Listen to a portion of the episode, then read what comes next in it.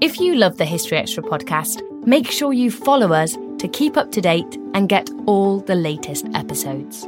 Thanks for your support, and I do hope you enjoy this episode. This episode is brought to you by Indeed. We're driven by the search for better, but when it comes to hiring, the best way to search for a candidate isn't to search at all. Don't search, match with Indeed. Use Indeed for scheduling, screening, and messaging so you can connect with candidates faster. And listeners of this show will get a $75 sponsored job credit to get your jobs more visibility at Indeed.com slash History Extra. Just go to Indeed.com slash History Extra right now and support our show by saying you heard about Indeed on this podcast. Terms and conditions apply. Need to hire? You need Indeed. This episode is brought to you by Visit Williamsburg. In Williamsburg, Virginia, there's never too much of a good thing. Whether you're a foodie, a golfer, a history buff, a shopaholic, an outdoor enthusiast, or a thrill seeker, you'll find what you came for here and more. So ask yourself, what is it you want? Discover Williamsburg and plan your trip at visitwilliamsburg.com. Mom deserves the best, and there's no better place to shop for Mother's Day than Whole Foods Market. They're your destination for unbeatable savings, from premium gifts to show-stopping flowers and irresistible desserts. Start by saving 33% with Prime on all body care and candles. Then get a 15-stem bunch of tulips for just $9.99 each with Prime. Round out Mom's menu with festive rosé, irresistible berry chantilly cake, and more special treats. Come celebrate Mother's Day at Whole Foods Market. Another day is here, and you're ready for it. What to wear? Check. Breakfast, lunch, and dinner? Check. Planning for what's next and how to save for it? That's where Bank of America can help. For your financial to-dos, Bank of America has experts ready to help get you closer to your goals. Get started at one of our local financial centers or 24-7 in our mobile banking app. Find a location near you at bankofamerica.com slash talk to us. What would you like the power to do? Mobile banking requires downloading the app and is only available for select devices. Message and data rates may apply. Bank of America and a member FDIC. We hope you've been enjoying the History Extra podcast and all it has to offer. Summer is the perfect time to delve deeper into the things you love. So subscribe to BBC History magazine for just £24.99 every six issues, saving 30% on the shop price. Plus, you will receive a book of your choice worth up to £30. Choose from Russia, Revolution and Civil War, 1917 to 1921 by Antony Beevor, In Search of the Dark Ages by Michael Wood, signed edition, In Search of Mary Seacole, The Making of a Cultural Icon by Helen Rappaport, signed edition, or Persians, The Age of the Great Kings by Professor Lloyd Llewellyn Jones.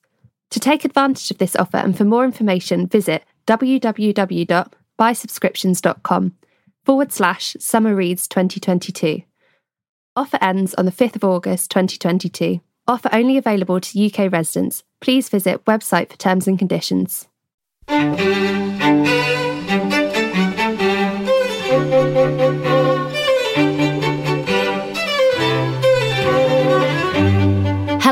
Welcome to the History Extra podcast from BBC History Magazine and BBC History Revealed.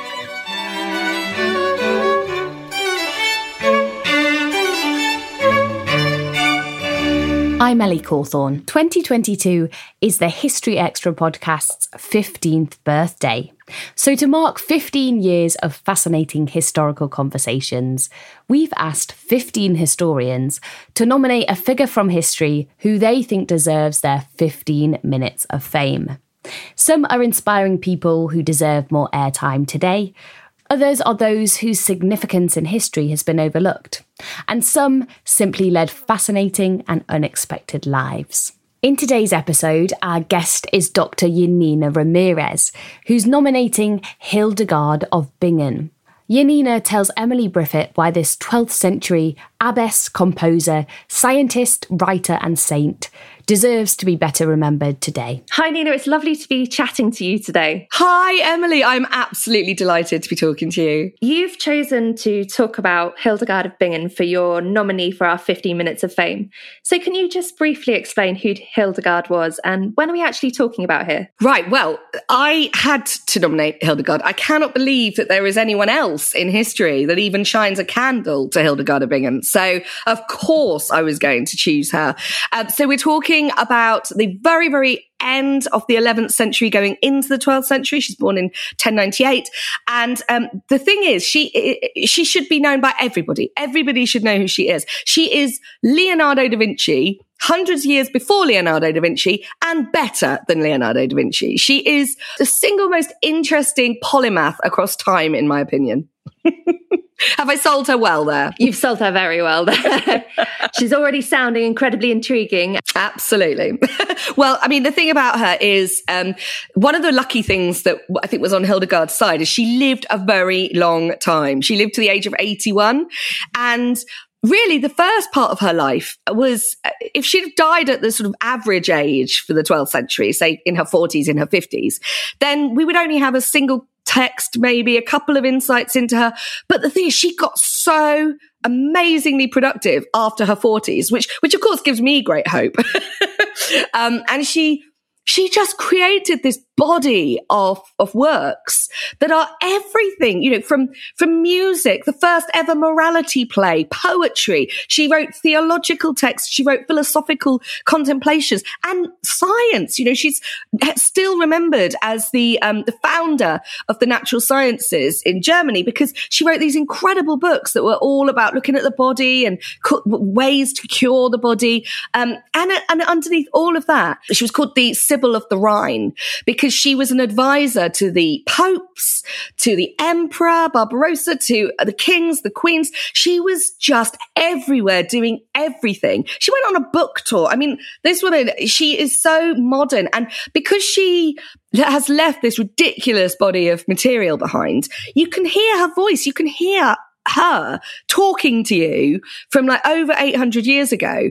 Um, I mean, just, I'm just in love with her. I think she's incredible. How much do we actually know of her character? If you say we can hear her voice, how much can we actually see her? Oh, well, listen to this. I've got a quote from her, and this is the very opening of my new book because I just thought, you know, I'm writing about women and I want Hildegard to sort of shout out of the very first page.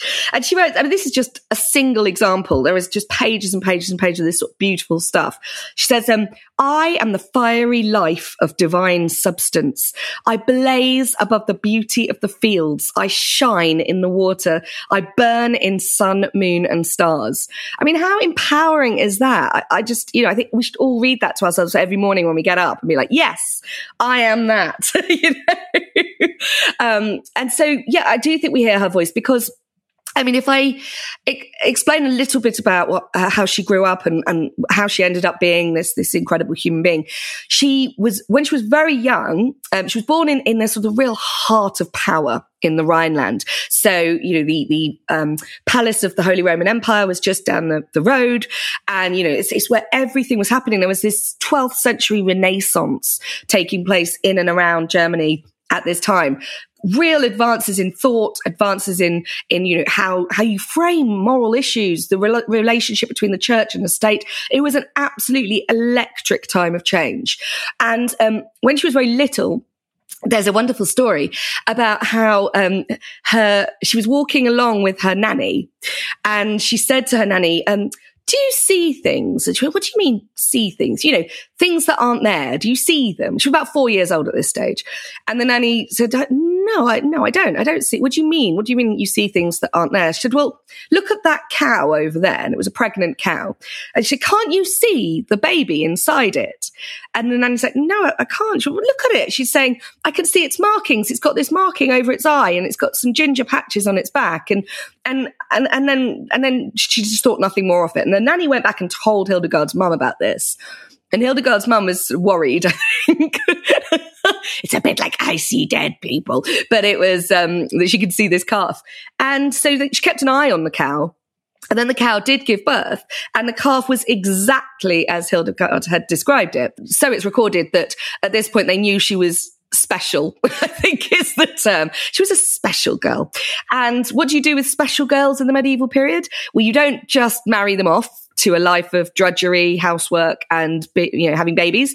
She was sent to be trained up by the brightest female mind of her time, Jutta of Sponheim, and she became a nun. And, you know, this is something I feel really passionately about, Emily. The way that we use modern terms now, words are organic. They change their meaning. And the word nun now has a very specific connotation. We tend to think of a sort of 80 year old white haired lady walking around a herb garden with a ginger cat by her legs, um, you know, praying all day and just being very quiet and very peaceful.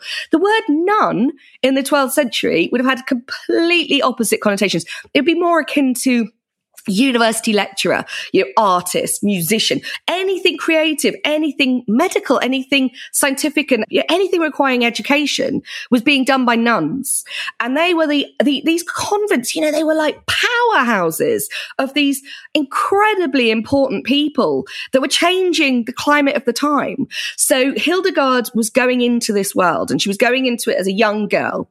And she spends the first 30 odd years of her life in an enclosed monastery at this place called Disibodenberg. And I have had the pleasure of being allowed to wander around on the top of the hill in Disibodenberg by myself in the rain for an entire day. And it is the most magical place. The ruins are all still intact. So you're like walking in to her refectory. You're walking in to the, the, the nave of the church that she was in. Honestly, how, I mean, that's how you transport yourself back to these people. And, um, and yeah, and so she spent these years there up until she was about 38, 39. And she'd always had visions. We know that. So she, obviously, I've told you the story about the calf, but right the way through her, her early life, she was having visions, but, but she's very clear about this. She says she doesn't go into a trance-like state. She's not taken over or possessed. What she actually describes, we're quite clear about this. It seems to be migraines. And the auras that she describes, the zigzag edges on um, on the, the shapes that she sees, the colors, even the color ranges, they're all the things that are described by migraine sufferers. So she's having these migraines and she's interpreting them as sort of gateways to the, to the divine, to the spiritual, to the otherworldly. But then I think something big happens and I'm the first person to propose this and I may be wrong, but it is happening around her 40th year, 40, she's going into her 40s. And she describes how her visions change in their complexion. They become more intense. They take over her whole body and she becomes really, really hot with them. And then she hears um, a, a voice telling her to and speak, to, to talk to people. And so what I think happened probably is that she was going through the menopause. And um, you know, all the research that's being done on menopause at the moment, you know, the intensity of her visions increases. Well, that is a side effect of the changes in female hormones. And, um, and yes, migraine sufferers experience much worse migraines after they've gone through the menopause. So that's my scientific modern analysis of what's going on. But what it means is she then gets the confidence to start writing. And with, with the help of two people, her confidant, Richardis, who is by her side all the time, um, lives and dies with her and um, and also Volmar, who is this male scribe.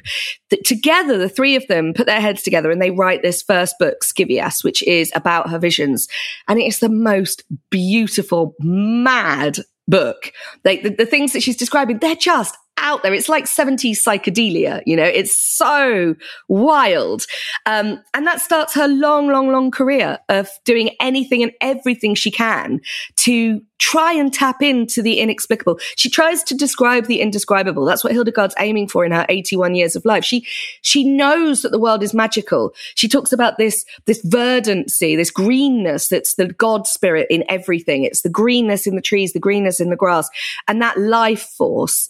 Um, and all she's doing throughout these 81 years is trying to understand it and get closer to it. So she gets to it through music. She's written them, her music is some of the most important music to survive from the last 2000 2,000 years. And it is still utterly without parallel. It is so extraordinary and so beautiful. And then she even comes up with a new language. She invents a language because even the limits of language is too much for Hildegard. You know, she, it, language constricts and she wants to explode her thoughts onto like the biggest platform. So, I mean, she's utterly extraordinary. Still to come on the History Extra podcast. But there's this daring attempt to rescue the book by these other two women after the World War and take it out of Soviet held territories and back to Hildegard's monastery. This episode is brought to you by Indeed. We're driven by the search for better, but when it comes to hiring, the best way to search for a candidate isn't to search at all. Don't search match with Indeed. Use Indeed for scheduling, screening, and messaging so you can connect with candidates faster. And listeners of this show will get a $75 sponsored job credit to get your jobs more visibility at Indeed.com slash History Extra. Just go to Indeed.com slash History Extra right now and support our show by saying you heard about Indeed on this podcast. Terms and conditions apply. Need to hire? You need Indeed. eBay Motors is here for the ride. With over 122 million parts, you can make sure your number one ride or die stays running smoothly. Brake kits, LED headlights, bumpers, whatever your baby needs, eBay Motors has it. And with eBay Guaranteed Fit, it's guaranteed to fit your ride the first time, every time. Plus, at these prices, you're burning rubber, not cash. Keep your ride or die alive at ebaymotors.com. Eligible items only, exclusions apply. This episode is brought to you by FX's The Veil, starring Elisabeth Moss. FX's The Veil is an international spy thriller that follows two women as they play a deadly game of truth and lies on the road from Istanbul to Paris and London. One woman has a secret, and the other has a mission to reveal it before thousands of lives are lost. FX's The Veil, now streaming, only on Hulu.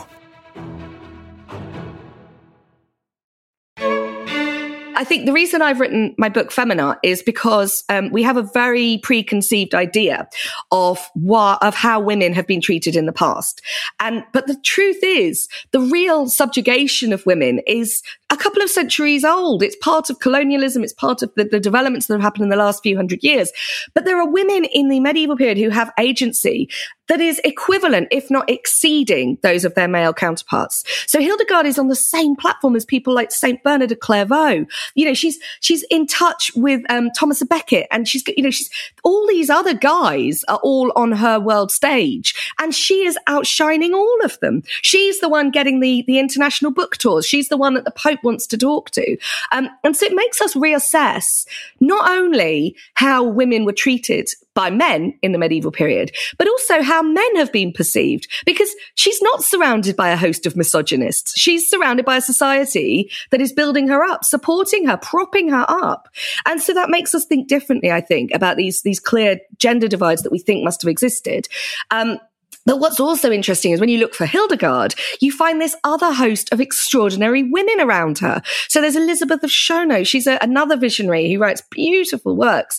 And the one that nobody knows about, who is my new number one favorite alongside Hildegard, is Herrad of Landsberg. So she, um, she is a little bit younger than Hildegard, but she was abbess of a really cutting edge, um, uh, a university, well, I say university, convent is what I want to say, but essentially it was a university for women. Um, and in this, this place in Landsberg, um, the women were getting the finest education at the time. They were, they were taught multiple languages, all of the greats. They were reading classics. They were reading, you know, insane scientific treatises.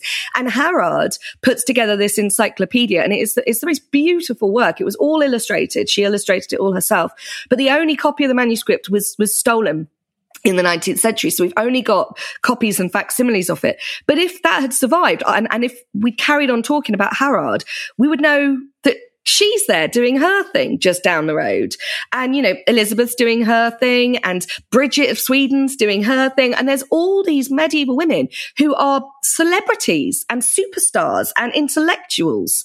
Um, and I think that's really inspiring because we cannot be what we cannot see. And as a woman, reading about history, I couldn't see myself anywhere over years and years and years. It's always men and military exploits and dates and facts and battles. But I think they were always there. We just had to look for them. And that's what, you know, Hildegard, fortunately, has never been forgotten. She has remained a sort of shining light. But there's so many others. There's this whole 50% of the population that has always been there. now, now we can find them again. So almost Hildegard almost shines a light on other women. She highlights the potential for other people in history. Absolutely. I mean, that's why I wanted to nominate her for this because um, she is the starting point, the beacon, the sort of the the flame that the moths can gather around. But um, but there are you know there are so many. I've written about I mean, there's 10 chapters in this book. Each one focuses on a different, on a different individual, but then a whole um, cast of other women around them. And I could have written another 30 chapters. I could have written, there are so many more I still need to write. And, um, and yeah, like you say, you know, Hildegard, she's sort of this, this voice that you can hear. And, um, and the reason we know about her is because this one manuscript, the Riesen Codex, has managed to survive. And the Riesen Codex is huge. It weighs the same as a bulldog. And, you know, it's really hard to lift. It used to be chained in a library uh, in in in um, Hildegard's monastery of Eibingen. But during the war, it was taken to Dresden, and Dresden was completely flattened. Um, and her Scivias book was also there, and this was the book that she probably illustrated herself. And I don't know if you've seen any of her illustrations, but my goodness, they are sublime. They're unlike anything else. And Scivias, after the bombing, was stolen from this bank vault. All the other books in this bank vault were stolen. The only one they couldn't physically take out of the vault was the Riesen Codex. And then, I mean, you'll have to read the book, but there's this daring attempt to rescue the book by these other two women after the World War and take it out of Soviet held territories and back to Hildegard's monastery at Eibingen. And it is a real kind of post war thriller. And at the very heart of it is this collected works of Hildegard of Bingen. And, you know, even today, authors don't get collected edited versions of their works made. And yet in her lifetime, she was so much of a superstar that they put all her stuff in this one book. And this book just, it blows your mind that she, that one brain could actually do all the things that she does in this. But what it also means is I can hear her. I can hear her when she's in her scientific mode, when she's trying to be frightfully kind of clever, clever Mrs. Scientist. And then I can hear when she's being really prophetic and sort of lambasting the, the, the, leaders of the political world, telling them that they're idiots, telling them they have to do things differently. So to me, she's just, I can hear her voice completely in, in a way that it's quite hard to do with people from the past. So she shows us what we could find if we look hard enough. There is so much to dive into here. So to sum it all up, why do you think Hildegard deserves her 15 minutes of fame?